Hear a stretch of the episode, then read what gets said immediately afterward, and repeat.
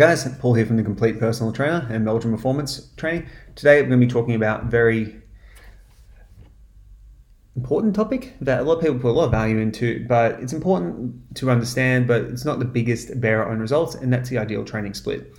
Training splits are something that trainees discuss all the time. They go, What's your split? What do you do? What's this day? What's that day?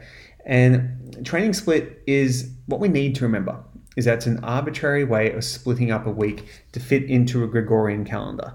That's what most training splits are. There's no biological reason why we have to do things over seven days.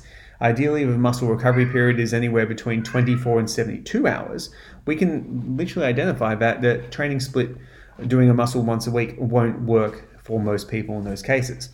So, a lot of people worry about having the split right first before they worry about the other variables of the program.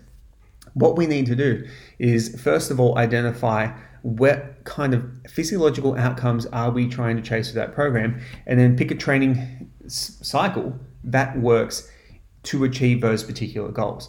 And a lot of the time, this falls into some really basic structures. For a beginner, a three day a week or four day a week full body split, meaning full body is trained every single time, is a fantastic option in those scenarios to help them begin to get the most out of training, to give them the proper amount of exposure to the skill for motor learning and skill acquisition, and to allow them to recover from the training program. If someone's a little bit more advanced, they can go into more of an upper body, lower body split or a push pull, upper body, lower body split. There's a number of different options there.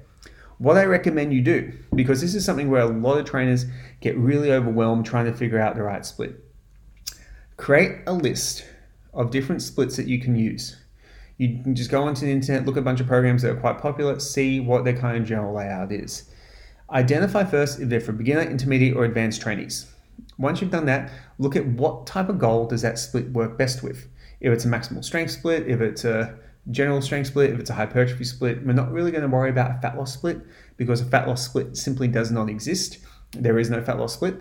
And from there, then you look at which way, what exercises you're going to put it and how you're going to apply it to your clients.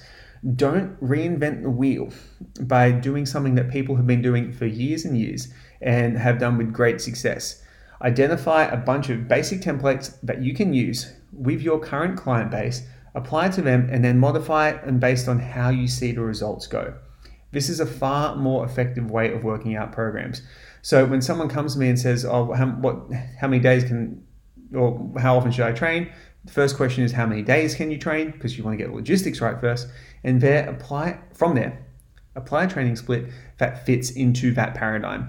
Once you've done that you can then apply the sets reps exercises and all the other acute variables that are going to get them towards their physiological goal. But what's going to happen is you're going to give your client something that they can do and it's going to save you time effort and energy in programming for that client. That guys is a fantastic tip that you can implement right right away